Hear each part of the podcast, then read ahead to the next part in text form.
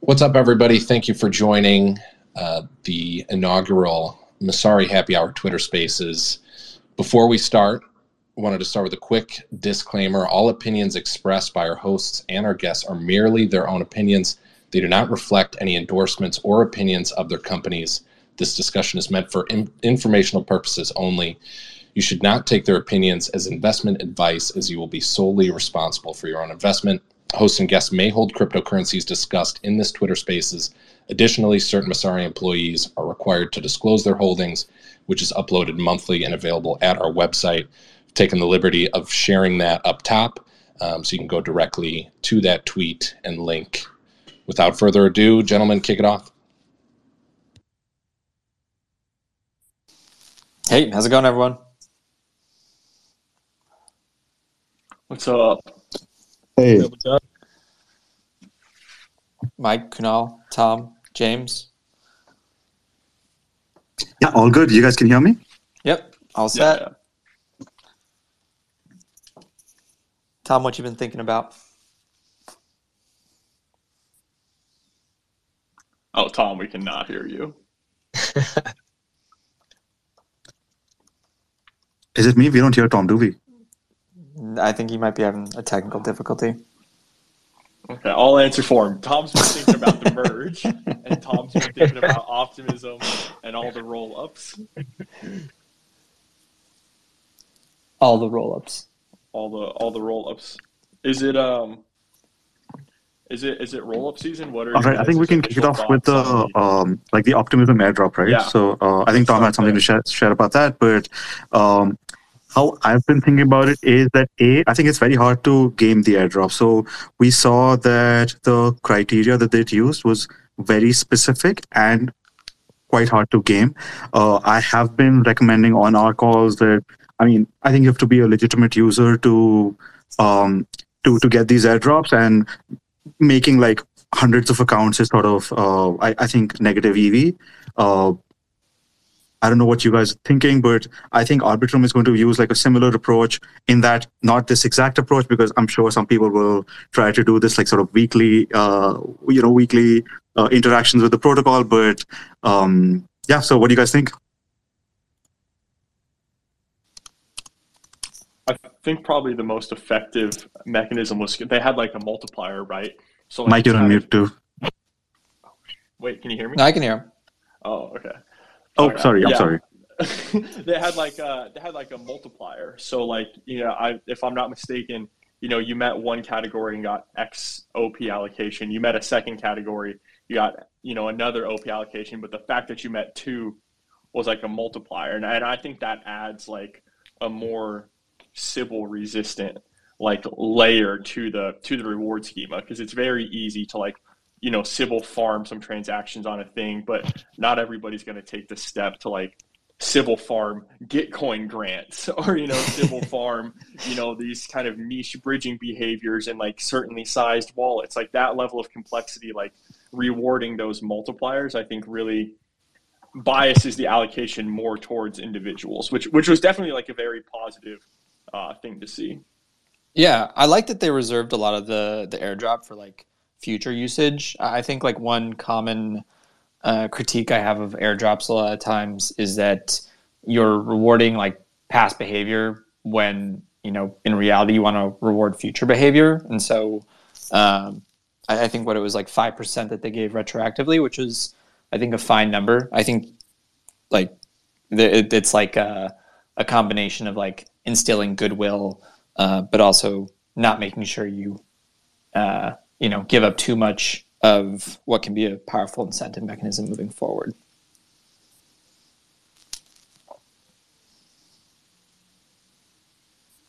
Does anyone think that five percent was too little or too much? So sorry, can you guys hear me? Hey Tom. You're good, Tom. Sorry about that. Um, yeah, so I I missed a little bit of the first part of the conversation, but I think you know five percent is an interesting number, right? I think the the most important thing is they made sure that it wasn't gamed, right? There's a lot of ways to get it between transactions. You could have done being a repeat user, being a Gitcoin donor, whatever it was. Um, but the key thing is they were aiming to make sure that there wasn't a lot of people who were able to game it. And they're sort of like future proofing it by having another 14% that other folks actually try to get by interacting with the network by some unforeseen um, sort of uh, you know things they might be doing. So I think it's interesting to see you know folks experiment with these new kind of airdrop mechanisms, right, and trying to incentivize behavior. I think the the most interesting thing that these guys are doing or thinking about is they think this new model that they're laying out could be sort of a vision statement for all of you know crypto and airdrops kind of going forward. So so what is that? It's like these two houses they they've uh, sort of built. And they call it call uh, one the token house one the citizen house. And it's essentially one is supposed to focus on short-term objectives one's supposed to focus on more long-term objectives. Um, and I, I, guess the cynic in me says that sort of just sounds like shareholders and a board. But you know i think in general they think this sort of new model could align short-term stakeholders and longer-term stakeholders. Um, so you know what what does that mean for the sort of token environment? As you know i think the biggest question in my mind is like i think this probably kicks off what a lot of us think could be like l2 token wars 2.0 and then sort of how do we think about positioning for for kind of that environment? So i think this is the first in in a good experimentation and something that we're going to see moving forward you know a lot. So it is a kickoff sort of a broader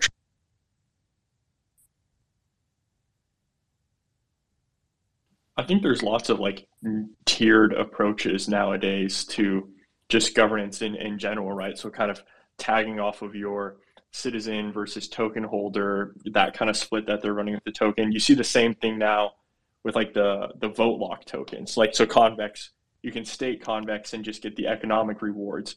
Or you can time lock convex and you get more like governance allocation of gauges rewards, but you have to commit for that time to the protocol. So I think like these more mature it's you know it's kind of i guess it's kind of cringe sometimes to move towards tradfi and stuff like that but look the shareholder versus board model is so prolific across companies because it's worked because it's been a good way to balance the fact that different participants in a system have different incentives and goals.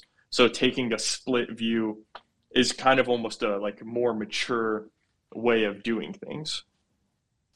Yeah i'm not against the like progressive decentralization. I think generally like that's what most uh, projects optimize for, just because it it makes sense to have some sort of coordination, uh, especially at the beginning. Um, and so like I think like that model has been like fairly adopted, and I, don't necessarily see that changing. Um, I think the the most interesting part to me on the like the upcoming uh, like quote unquote like L2 wars is where certain L2s decide to compete and go to market? Like, are they going to optimize for DeFi, optimize for NFTs, optimize for uh, a different uh, market? And so that's something that's like top of mind for myself. Yeah, and I, I think in that, like, where does the value accrue, right? Is the value accrue to the L2 token, or is it like the fat protocol thesis, right? Like the L1 sort of wins out. Um, you know, it, it, it's tough to say right now. I think optimism is going to have a nice head start because it's going to have a lot of mind share as it kind of goes forward. And if you start to look at, you know, how other sort of L2 tokens have been in sort of market value, you're, you're likely going to see a $1 billion plus total valuation, um, at least, at least to start. Uh, so it's going to be sizable. Um, and, you know, I think others might be able to sort of chip into that as we move forward. But at the outset, optimism is going to have all the mind share. So they're going to have the opportunity to really steer the ship here. Yeah. yeah. So, uh, so yeah, uh, I, uh, I had like a valuation model, like a suggested valuation model maybe for optimism already. So uh, let me know what you guys think. So uh, you know we know that the revenue uh, as optimism sees it is going to be of the value gener- generated of the sequencer. So essentially what mev does the sequencer generate. And um, we can compare that with what ethereum is doing right now right? So if you go to flashbots.net, explore.flashbots.net, you can see that Ethereum did about like 2000 ETH worth of MEV in the last 30 days. So that's like $6 million that MEV was generated on Ethereum. And 99% of that is on is on dexes. So uh, you scroll down a bit and you see uh, Uniswap v3, Uniswap v2. Both of them are like more than 90% of the of the uh, of the MEV generated, and Balancer and Bancor and such are like the remaining like nine or so percent. So, um, in my opinion, MEV is like I mean, this Dex MEV is generated off of the depth of the liquidity pools, right? So, if you have like 100 billion in in in liquidity, you can uh, you will need that that many more funds to move the move the x y into k equation and um, that's that's like sort of the mev that you can generate so if you just compare the tvl on uh, uniswap on Ethereum versus the TVL on Uniswap on Optimism, I think you can get a rough estimate of what the T, what the MEV can be on uh, on Optimism. And I mean, right now it's about 0.6%. So the Uni TVL on uh, Optimism is 44 million, and the Uni TVL on ETH is 7 billion. So that's like about half a percent. And uh, if you if you put that to with the with the with the MEV, so half a percent of six million is about like I mean uh, the calculation is about like 40k, and that's your monthly revenue on Optimism so i mean you can add like a you can put like a multiple to it but uh, multicoin gave this uh, valuation model where the value of the network is uh, the present value of all future mev right? So if let's say eth is doing uh, you know uh, 20 no sorry 200 times the uh, 200 times the mev of optimism then the network should be valued at 200 times of optimism eth is right now valued at about 350 billion. So optimism is valued at about 2 billion, in my opinion. So, I mean, this is like a rough calculation. Uh, it doesn't assume any costs because I think costs are sort of paid out in optimism tokens. So the, the, the, um, the developing entity, the uh, you know the the Uniswap Labs of Optimism is being paid in uh, Optimism tokens. I think uh, transaction costs are paid for by the user, so there's all of it like sort of flows through, and th- there is no cost, so, and the revenue is the profit. So yeah, that's like my rough uh, valuation model for optimism.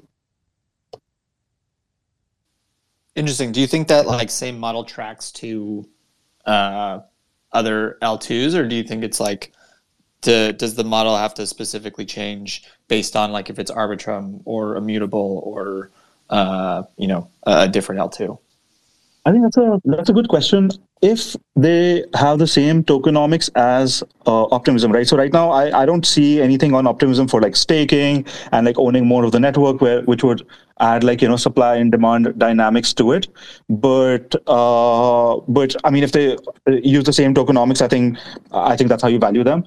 I think uh, also this assumes that you know uh, the, the, the valuation model given by Multicoin, which is the you know uh, the network should be valued at the present value of all future MEV. That's like you know I mean that it makes sense to me intuitively. Uh, I I can go over it, but I think most people have like sort of um, uh, you know they know of it and why that makes sense. So I mean I I think it makes some sense. And even if like you know even if you don't want to adopt that model, if you just say that 40k is the current revenue, you can you can you know you can model some uh, tvl growth on uniswap right on on optimism. You can you know it'll be incentivized a bit more you know with their future airdrops. Uh, people will people will like conduct more of their business on optimism. I can exp- I, I can like actually i see it going to like up to like 10% of eth too at, at some point. I mean not like immediately not in the next year but uh, some sometime like 10% of ETH is I think a very very achievable target, and then you get like essentially 10% of ETH as your as your market cap, and uh, that that would be like very very um, that would be very very big. Yeah, I think one of the tricky things, and you kind of mentioned it there, is a value accrual, right? So they're getting all the value as revenue from the sequencer right now. And that revenue is then sort of disseminated by the mechanism of um, one of the houses here and they actually you know vote on where to disseminate it through the protocol. So you know theoretically that should all filter down back to the token but there is a gating mechanism there to to sort of say where that money goes and um, you know that that could sort of change at any time. Um, so that's just another variable to be aware of and you know if you assign a risk premium to that great but it's just just another thing that's um, a little different about this one. yeah yeah that's absolutely right. So uh, i mean great point. Of course like uh, you know as as an individual you don't earn the future mev so you're you should apply like a bit of a discount to it. Uh, if if the funds aren't being utilized well enough, you apply a larger discount to it. It's like you know, I mean, the idea is that uh, theoretically, the money that's being pumped into the optimism network to grow it will uh, lead to uh, you know like the same amount of growth as at least the amount of capital put in. But yeah, absolutely, you can put like a bit of a discount to it because it's not your money. Like some like liquidity discount, twenty percent, or like if it's worth managed, then 40, 50, whatever you want.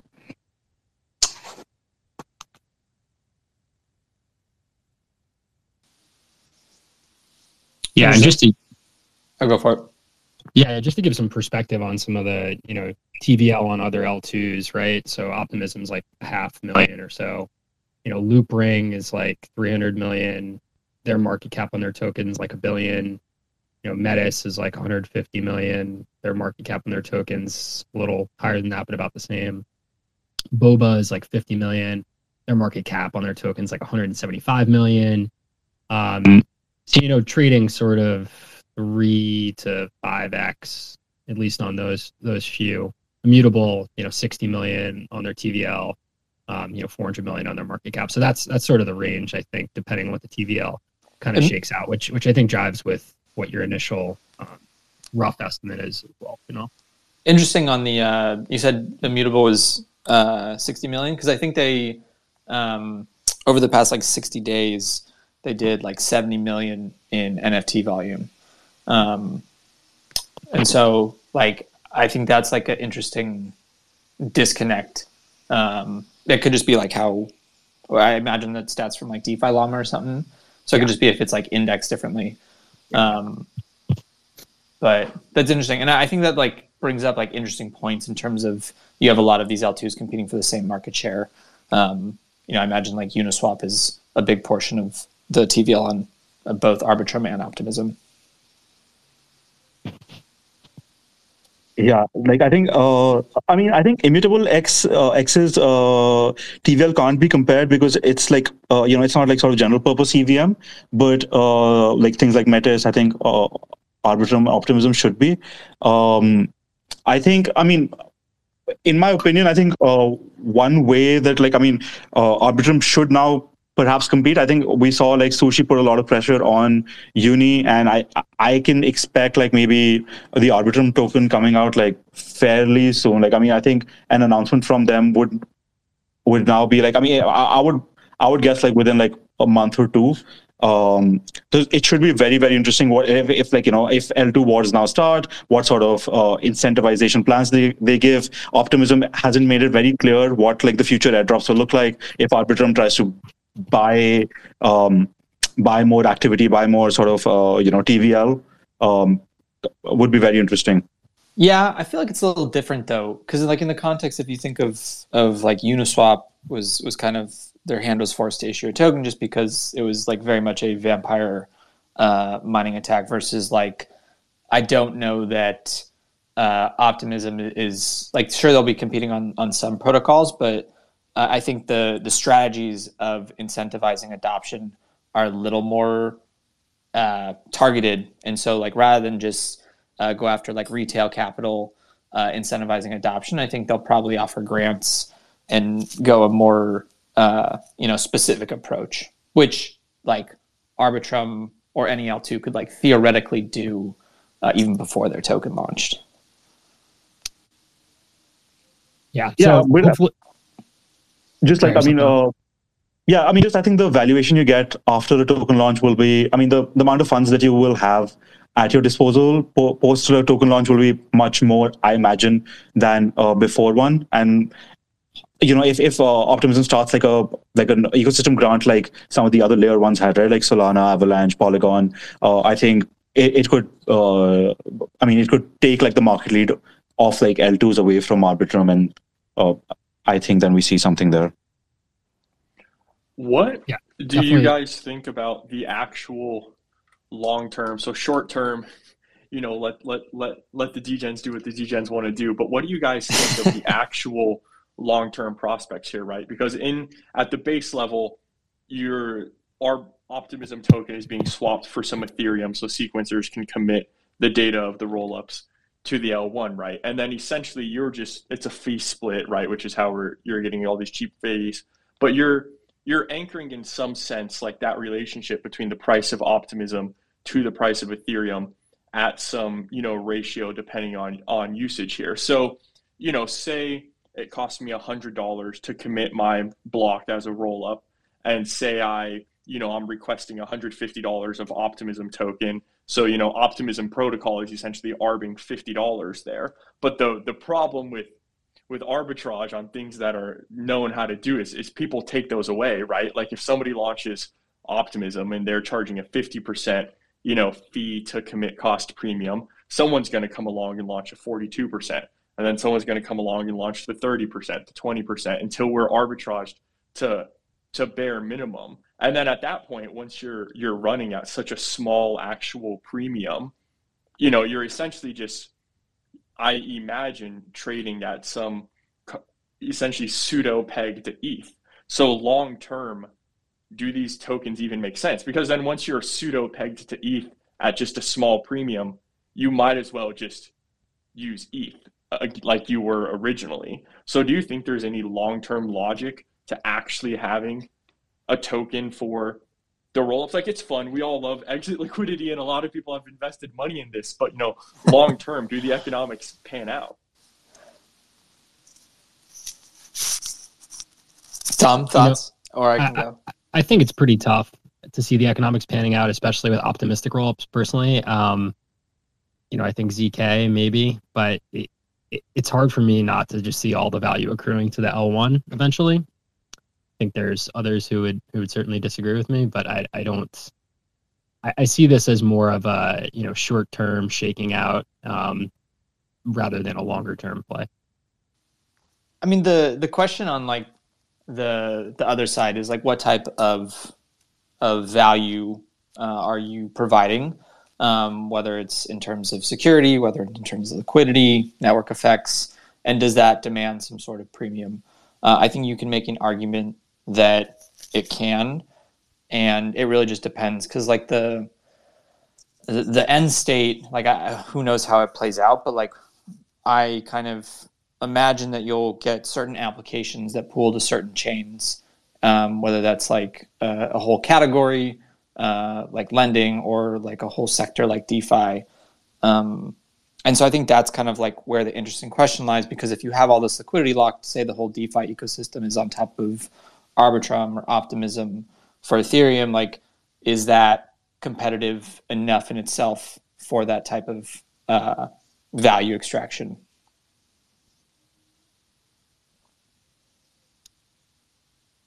I don't have an um, answer. we, yeah, it'd be nice if we had we had all the answers here. We we don't, unfortunately. Hopefully, you guys got the Optimism airdrop. I was successfully gamed out of the system. I did a transaction on Optimism, and I think you needed to do two transactions. So they were successful in locking me out uh, and only awarding actual users. So good on them. Um, I'm gonna I'm gonna pivot here though, if you guys are good to the merge. Take it away. Which, yes, yes, I love it. So I think we have a tweet pinned up, uh, Doug. But uh, you know, you guys are all familiar with the merge by now, I think. And the real tough part has obviously been the timeline. It's been, you know, I think started back in 2017, when merged, 2019, and now we're in 2022. We're still not here.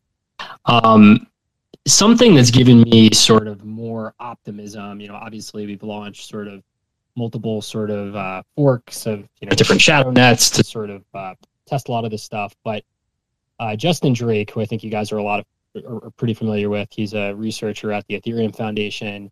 He has a pricing model for ETH, uh, sort of a yield model. Um, you know, in the proof of stake world, what would you yield in sort of an optimistic and sort of a conservative scenario? Um, and he tries to time the merge in in that model. And this model's been around for quite some time, um, and I'm sure many of you have tracked it. And you know, his model used to have a huge swath of months of when the merge could actually potentially occur. It, was, you know, something like June to December. And the Ethereum Foundation researchers met in Amsterdam last week. And right after that meeting, Justin Drake updated his model to just make the merge actually occur in his model only from August 1st to August 31st. So I don't know if I'm reading too much into that, but it seems like an interesting um, time and uh, to actually update that in a, in a very specific uh, period. Um, so I guess I'd first of all love to get your feedback uh, on that. Maybe I'll start with Mike, and then um, you know what are your thoughts on on how to think about the merge and potentially how to think about it as as an investment opportunity. Yeah. So as far as uh, merge timing, I'm just gonna put my hands up and say it'll it'll happen when it happens. I, I have seen enough people get that one wrong to not want to hop into hop into that pit. But as far as I'm, I'm with Mike on that. yeah, yeah, exactly. As as far as how it changes um, uh, Ethereum, basically, I, I think like you know I'll, I'll, I'll make an analogy that that I think is is is pretty consensus at this point, but it really sets a, a risk-free rate in the ecosystem, right? So, you know, historically in the past, you know, we're all buying and selling and trading and, and having fun and, and yield farming and all of that stuff, but you're kind of untethered, right? You're essentially just creating whatever speculative model you want, or you're looking at CoinGecko and saying, well, this is rank 50 and this is way cooler. So when it passes, you know, all those silly websites are like, what is X at X market cap, basically. But I think now, once you have successful operation proof of stake Ethereum and you have Ethereum yield denominated in Ethereum, you've officially set the bar. So if Ethereum's giving me 7%, I'm just making up numbers here, but if Ethereum's giving me 7%, and you know, not picking on any protocols here, but why deposit at Compound for less than 7? Why deposit at like Alpha Homora for less than 7, right? You've you've officially raised that bar of performance on the network. So, you know, I think um, a lot of projects and protocols are, are in for a little bit of a surprise when all of a sudden you can get close to double digit yields on what I think is an asset that most people are just natively pretty, pretty bullish on. So, it, it in my mental model, it, it causes a pretty sharp repricing of a, of a vast majority of assets. And, you know, maybe if a protocol's revenue is tied to ETH, they're a little more isolated from that. But if a protocol's revenue is tied to a lot more of these tokens, you know, maybe you're a little less isolated to that comparative devaluation. I love it. Although, I mean, I think Mike, uh, 100% agree, but I think, uh, Tom, would you say that this is now the risk-free rate for like the ethereum ecosystem. I don't know about the crypto ecosystem but definitely the ethereum ecosystem. And then the i mean i think it may put negative price pressure on everything on eth so whether it's nfts or like defi tokens if i can get like 7% native yield on eth do i really need to be flipping franc francs you know? Uh, i don't think it uh, i don't always, know if that's like you always have to flip franc francs you might you might want to disclose Frank Franks, you know. Actually, I'll um, yeah, so I, with one. Just sorry to cut you off. I'll throw one curveball or one wrench in the thing. Everybody kind of has consensus that if the ten-year yield went up to like twenty percent or something crazy, it'd cause a lot of havoc. Is there such thing as ETH yield being too attractive, where staking yield is too high and you're making too much money off of MEV, that now all of a sudden these other protocols can't siphon off any ETH, can't siphon off any investors, can't siphon any revenue, and you actually hurt the ecosystem because the yield is too attractive. Is that a possibility? Yeah, I think that's a great point. I mean, what do we call it? The anchor problem right now? I, I think there is a level where it's too high. You know what what that level is, I'm not sure, but there has to be some risk premium assigned to ETH up and above treasuries, up and above you know equities, because there is a legit risk. Um, you know whether it be small or high or however you want to assign it, there's a risk that ETH ETH goes away or that there's some you know unforeseen hack, even though it hasn't happened in almost eight years now. Um, but I do think the longer it's around, you know, once we pass that sort of technical event risk, I think it becomes the sort of risk free rate for the industry because it has that, you know, whatever, eight to 12% yield. And I think it really just becomes like legit catnip for investors, right? Like, what do investors want? They want a yield. Like, what do they want? They want, you know, environmentally friendly sort of securities. Okay, great. You know, ETH is 99% more, um, you know, environmentally friendly. Uh, you know, it has a underlying, you know, potentially net deflationary currency. Like it's just like the the confluence of narratives. I think around ETH and around the merge. Like once it actually happens, the drum beats are just going to be so large, and the inflows will be, um, you know, so strong that I think there'll be enough money in the ecosystem to filter out to the other, you know, sort of protocols and participants that, you know, sort of liquidity won't be an issue because there'll be enough new inflows and then, you know, the, the rate won't be so punitively high that it'll sort of, uh, you know, detract from actual value in those other protocols. Um, but I'd be interested to hear what Mason thinks. I mean, I agree with a lot of the what the points you guys are making. I think one like unique aspect is that like if you consider like yields you can get on ETH right now, um, you know, think about how most people are going to stake that like either are institutions or uh, if even if they're like more enthusiast investors, like there's some take rate that all those middlemen are going to provide. Like if you go stake uh, ETH or you know Atom or uh, you know any like and any asset that you can stake on Coinbase, they have some type of take rate, and it's actually like fairly significant. And so I wonder if like the yield will be significant for uh, those who are able to do it natively, but there's still going to be some sort of like ARB opportunity, so that for your, you know, call it like average investor, it ends up being significantly less. Uh, so I want to like come in here and talk about Lido. So it is a significant holding for me, but um, I think it sits in a in a pretty good spot on the decentralization curve, right? So it's not Coinbase where it's like very centralized, and it's not Rocket Pool or like individual validators where they won't be able to capture the uh, capture MEV, right? So um, I think Lido sits like somewhere in the middle. It takes like 10%, which I think is a fair rate. I, I, I mean, Mason, you would say on Atom, you take about like a 5 to 10% on average think, on like the different validators. Yeah. So, uh, so I'm staking Atom on both uh, Keplr and Coinbase.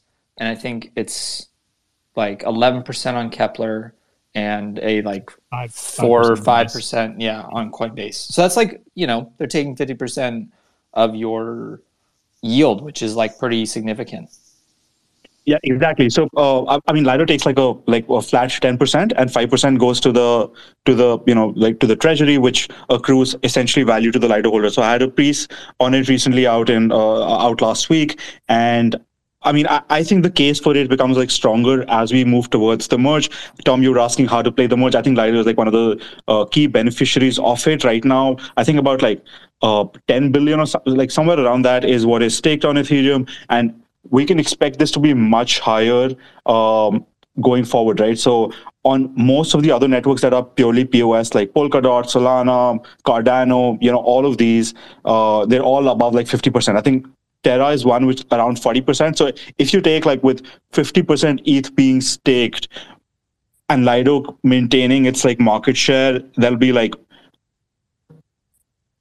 so the uh, uh 350 billion worth of ETH, 175 billion is staked, and 30% market share for Lido gives it like 30 billion or something. So yeah, somewhere around like 20 to 30 billion. That, that's going to be like two to three xing its current uh, market cap, and I think that's like very very um, I, I, I, mean, it's a it's a big trigger in my opinion. I don't know if it's like priced in. I don't think it is. I, I mean, my valuation model says that it isn't. And even on like a conservative side, I think uh, it, there is upside.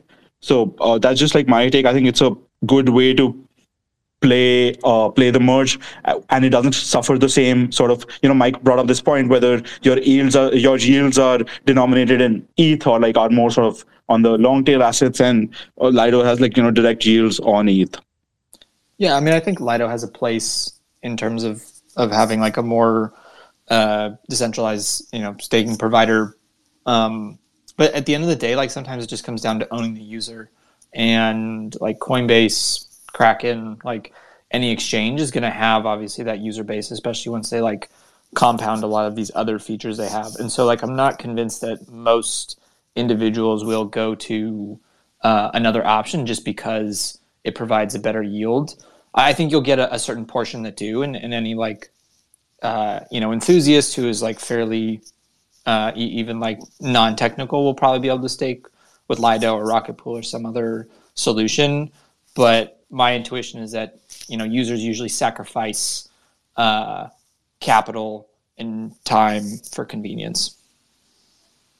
I mean that's fair. I, I don't think I disagree, but I think uh, we saw A16Z, uh, you know, buy like Steth essentially. I mean, I don't even know how big their Lido position is, but I think they buy they bought Steth through uh, through uh, Fireblocks. So I think uh, you can expect like institutional guys to come in and uh, you know use these liquid derivatives instead of going through like a trusted solution like Coinbase or Binance, and uh, you know like the um, the I think the like on the legal side you should be like fine too if you're doing it through Fireblocks, whereas it may be more difficult than maybe like custody risk if you're doing it through Coinbase and Binance and such. So I think um, I mean I, I think that both sides. I mean of course users are lazy and we haven't really seen like uh, them necessarily adopt like uh, you know I mean transacting on chain, but with like OpenSea2 that if it like makes sense, uh, they will.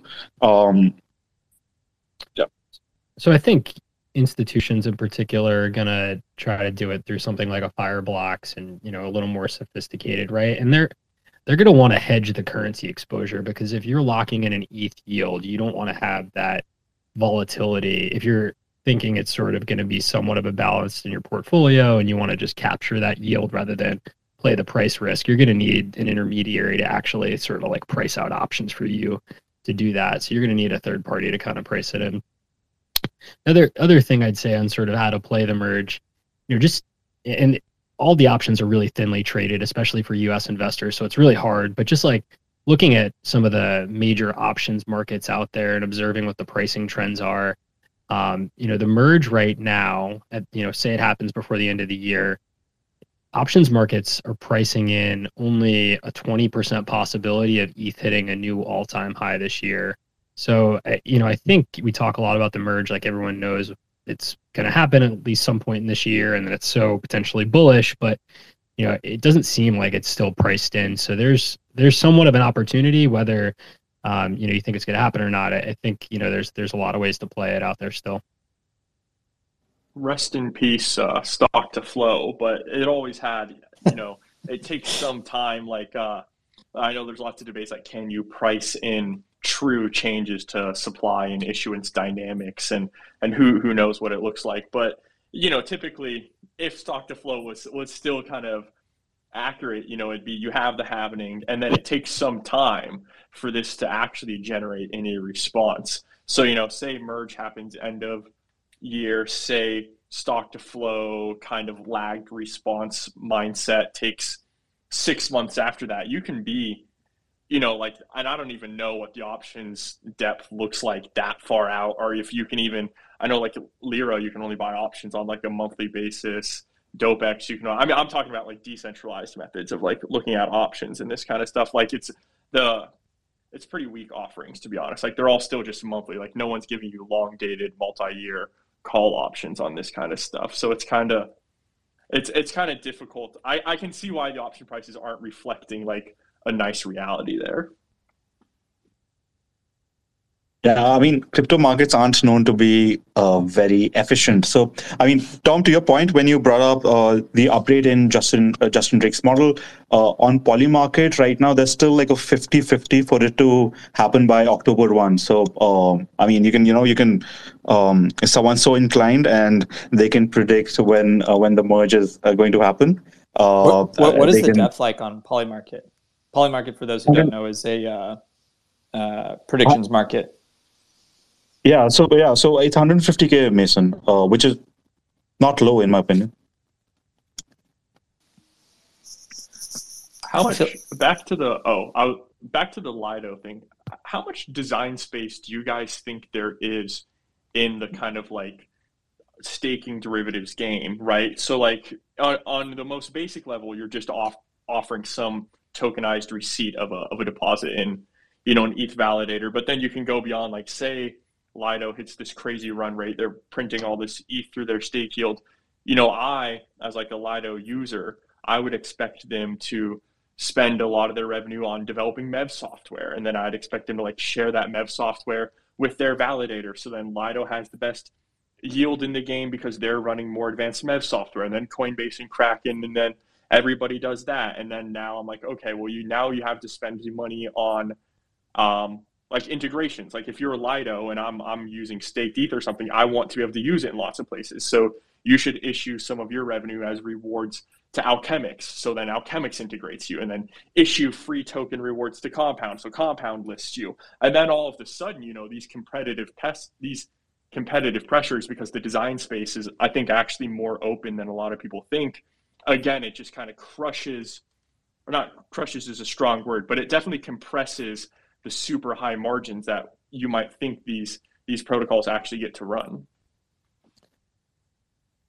I think a counterpoint to that would be that uh, Lido actually needs to have relationships with validators. So it's not like I mean it's not like easily forkable in the sense that you know Yearn Finance was uh, and and you just like just like copy the code. So uh, I think there can be some like sort of um, uh, some defensibility there. Also, how how pervasive it is across the DeFi ecosystem. I think it takes time. So even Reth right now, the Rocket Pool's Zeth, even that's not uh, available everywhere, right? Like Steth is way more accepted. So I think uh, those two things provided some defensibility uh, against like you know, I mean, against competition pretty much. So I, I don't think you have to. So they're not. They don't need to pay Alchemix to integrate their. It already does. You know, it's it's the largest. Steth is already the largest. Aave already does it. I don't know if Compound does it, but so it's it's they're large enough for it to not for them to not have to pay. They're like Walmart, and they can squeeze. So my opinion is that they will squeeze the. They can they can squeeze validators out later. So but right now they're paying five percent to the validators, but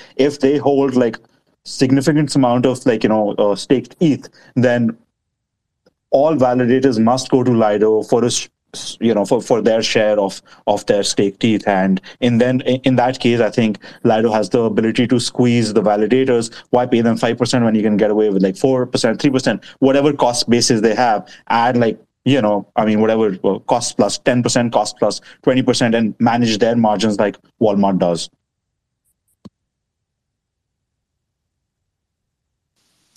That's interesting. Yeah, I, I, mean, it's almost kind of like, I mean, Lido will essentially like try and vertically and like vertically integrate down the Ethereum infrastructure stack. Uh, I think that there's like other interesting solutions that will be required for, you know, like ho- like horizontal type of infrastructure. So like for whether it's like layer two tokens, whether it's like other tokens uh, that have some sort of lock period uh, that act as like a work token as well. So uh, I think that like Lido probably won't compete on every single protocol, um, and that they're definitely probably going to double down on ETH.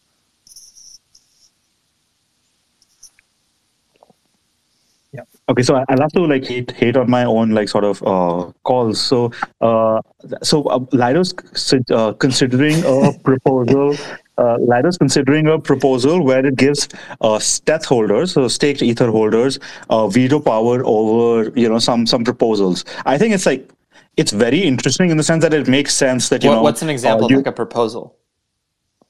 Yeah, so let's say like I mean uh, increasing fee to 80%, right? I mean it's just hypothetical, but let's say there is a proposal like that that says that uh, I mean you know I, I acquire enough Lido uh, because I'm like a giga whale, and I say that let's let's just push fees up to 80%, and uh, whoever whoever is too lazy to pull out a steth uh, will keep like paying me, uh, you know, keep keep paying me their sort of stake deals. So in in in that case, it's proposing to give steth holders the ultimate veto for some proposal decisions. And I think it really takes away from the governance premium of Lido. So, I mean, we've talked about the cash flows that Lido will get, but uh, one thing that the, the the governance here, like you know the the uh, the zero value governance aspect of it, gives like i mean the value comes from uh, the steth holders wanting to secure their rights. So if i'm if i have a billion in steth staked through lido uh, i have some incentive to own the protocol right? I don't want uh, i don't want uh, lido holders to take away like more of my more of my staking yield. So i have like some incentive to buy lido and that's like that's i think the case for uh, that's the case for tokens that don't get uh, cash flows like uni. So if i have like you know like a significant amount of like uni lp uh, tokens i i have like an incentive to hold some uni uh, uni uni tokens so that they don't take away like a lot of my uh, lot of my transaction fee right uh, the lp fee that i'm getting so uh, I think giving giving this power to steth holders takes away all of like the governance power that Lido has, and um, I think negatively affects like yeah. I mean, I, I will say value. Uh, negative affects value for sure. Yeah, I think. I mean, it's a centralization risk, right? And if, if nothing else, I mean, Lido is something like what thirty percent of you know ETH deposits right now, which is you know the biggest, really significant. So, I think there is at least if you are care about the centralization. I mean, we should care about sort of moving away from Lido, but you know, it seems they have the best network effects right now, so that seems fairly unlikely to happen. Um, you you guys are gonna kind of want to pivot to uh, stablecoins. Um, so we've had you know sort of stablecoin wars, which we talked about L two wars before. Um, you know, we've had sort of the Terra ecosystem. You know, huge yields on Anchor, 20% plus. We had the recent launch of our or, or upcoming launch of the the Near token that looks like it's going to be 10%. You know, I think it was supposed to be even higher. Uh, Justin Sun from Tron, I think he said something like 30% yield over there. Um, so I'd, I'd, be interested to hear what you guys think about this sort of stable war, uh, stablecoin war that's coming out, and, and, and, sort of who the winners, losers, or otherwise uh, will be. I mean, I think that like that's a an interesting question. I don't know that there's going to be like one winner or loser in in like a specific regard. Um, I think like USDC has obviously done phenomenally well to date in terms of its like adoption. I'm uh, curious. Uh, I think Dai has done like fairly well, given that it's been like bootstrapped uh, based on like ETH as a collateral, and obviously like USDC is a, a, big portion of that collateral nowadays, which is like an interesting point as well.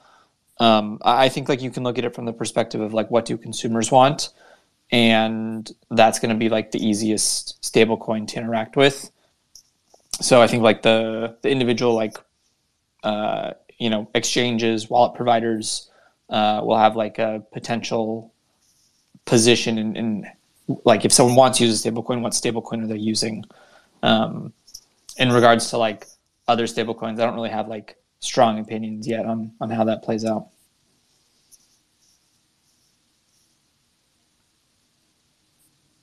Mike, do you have I any mean, opinions or Kunal?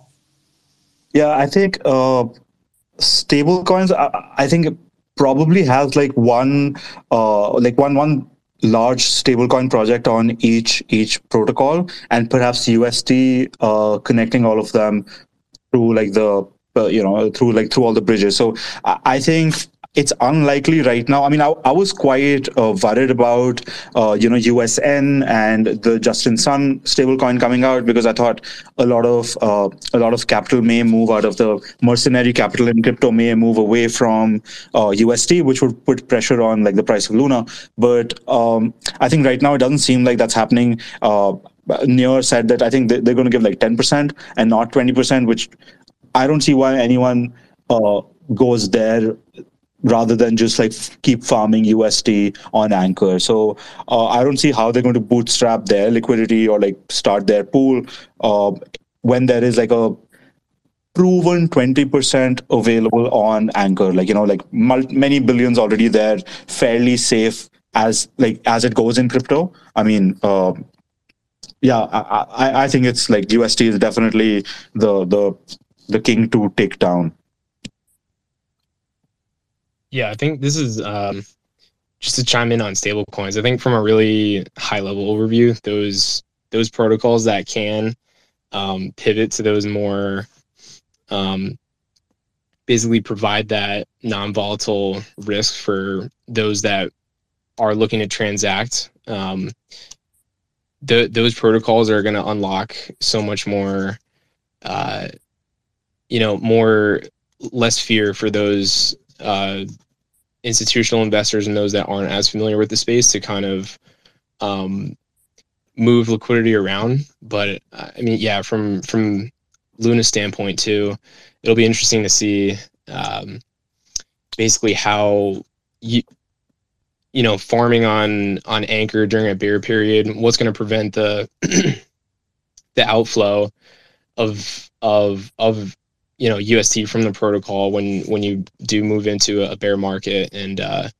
um, I know Do Kwon's uh, uh, Do Kwon LFG booting up uh, four pool where um, you know essentially in efforts to uh, dry up Dai as a as um as he stated Yeah. after but Yeah, Yeah. the key the key is liquidity, right? So like you just hit on it. Like whoever can get the most liquidity is going to win. So you know, and how do you do that? You spend on marketing, and all of these yields, in my mind, are just a marketing expense at the moment. So if your marketing expense is like twenty percent, you better hope you are able to attract enough users with that twenty percent to hit sort of a exit velocity before you know you sort of implode at some point, right? And I think that's why I was sort of surprised to see at least Near's took and come out at 10% because I don't know who wins in that. You know, it's not attractive enough to for Dude, users it was to come Tom. over. Sorry, go ahead. Oh, are you still there? Can you hear me? Yeah. All right. Yeah, I was surprised to see Near's like 10% because, you know, who wins in that? Like who actually wants to come over for that for that yield when you can get that almost anywhere else in sort of uh DeFi, even, you know, farming sort of much safer uh stable coins. Um, you know, 20% seem to be a point that, that folks are willing to jump over. Um, so, you know, and if 30% actually comes out from Tron, I think we're all going to be um, a little surprised. So I think it's really just all about liquidity, right? Uh, and, and who can sort of win with those marketing budgets to get the most liquidity.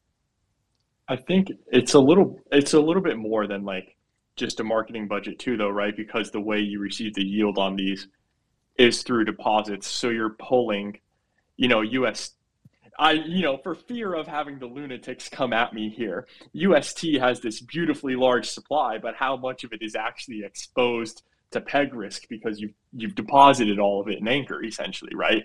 So, you know, yes, I agree with the the like theme that it is a marketing expense, but also more than that, it's how you take UST off the market. So you only need to defend the peg against a smaller swap volume, right? So as far as like, have we seen an algo stablecoin work?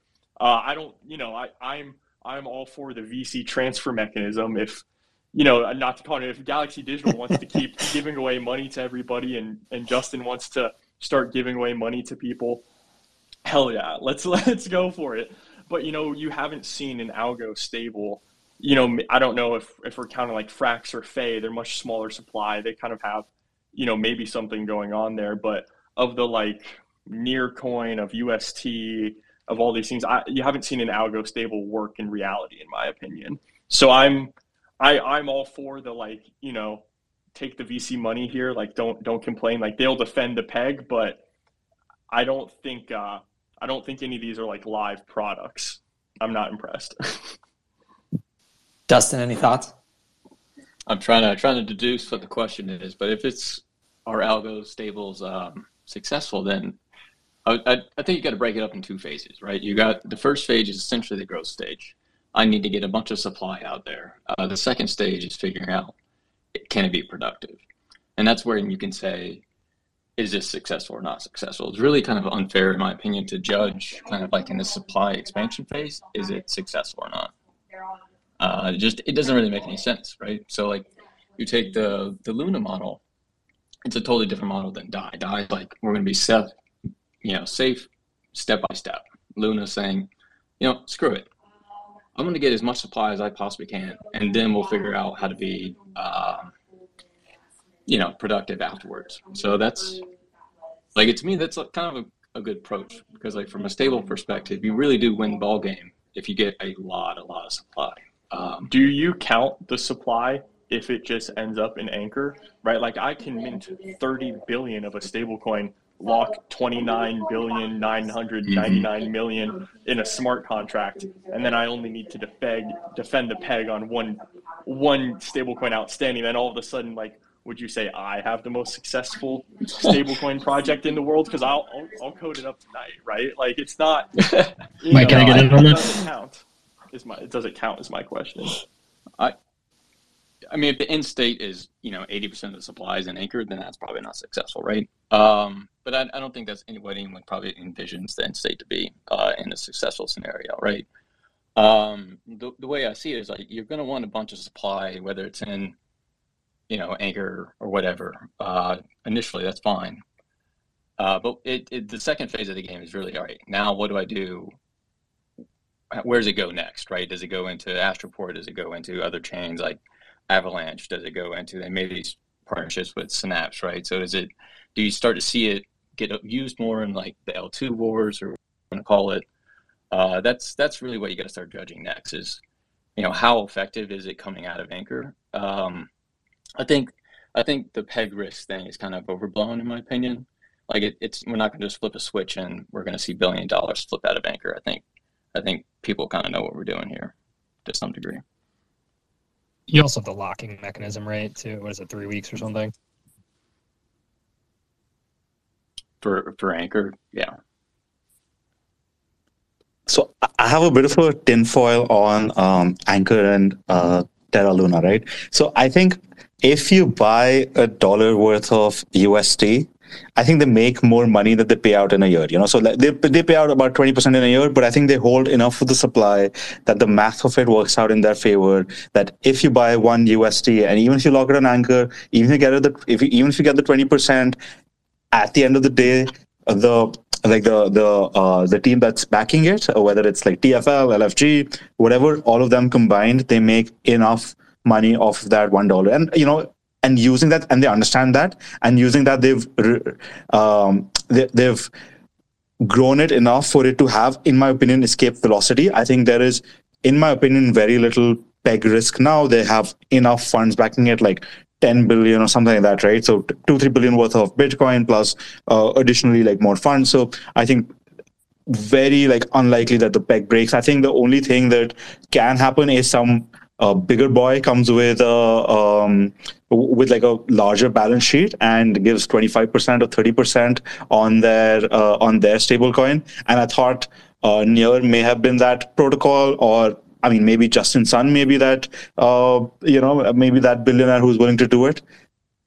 Other than that, I don't see how like UST now loses its like dominance. It's become it's become so big, right? Like, I mean, they've they've sunk their teeth into everything. I mean, the, the answer to that is regulatory, though, right? Like, like there's regulatory risk, uh, you know, uh, amongst all stable coins, and so, uh, you know, like if you take it from the counter perspective of like USDC and Circle and Coinbase, like they've uh, obviously taken a, a, very conservative approach.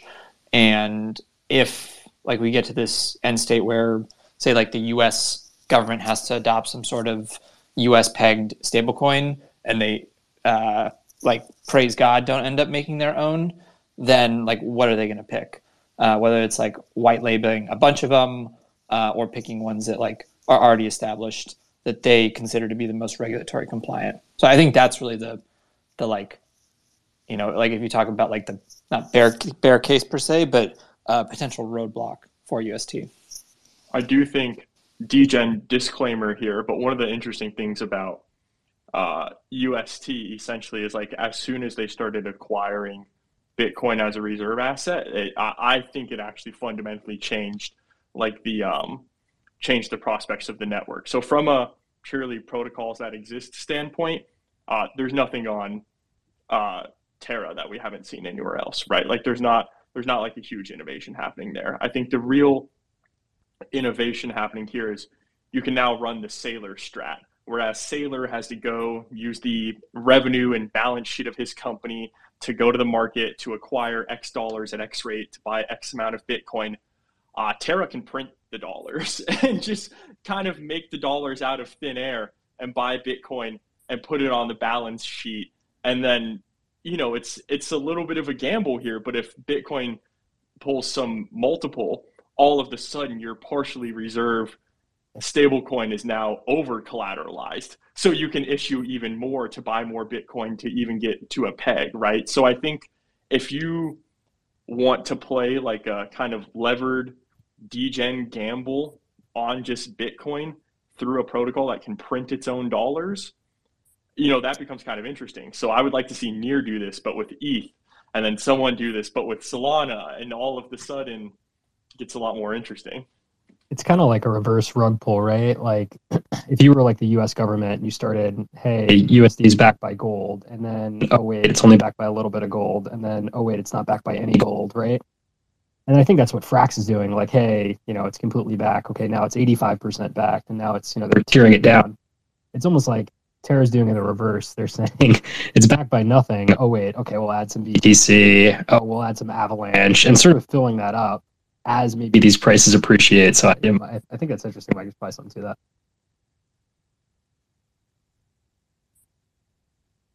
I know we're uh, coming up on on uh, time. Uh, any any last thoughts on uh, uh, any of the topics we discussed before we uh, call it a call it a day? Cool. All right. Well, uh, everyone, thank you for coming to the inaugural Messari Happy Hour. Uh, we're looking to do these uh, every couple of weeks. And uh, so go ahead and, and, hit that follow button on the Messari account to get notified for uh, when the next one comes up. And thank you all for joining. Special shout out to the talent as well. Thank you guys. Uh, send these these gentlemen a follow. Um, keep tabs on articles that they drop, so on and so forth. 4 to 5 p.m. Eastern on Wednesdays, like Mason said. Um, we'll be doing them bi weekly to start. Uh, and if things go well, you might see us every week. Thanks, everybody. See you, everyone.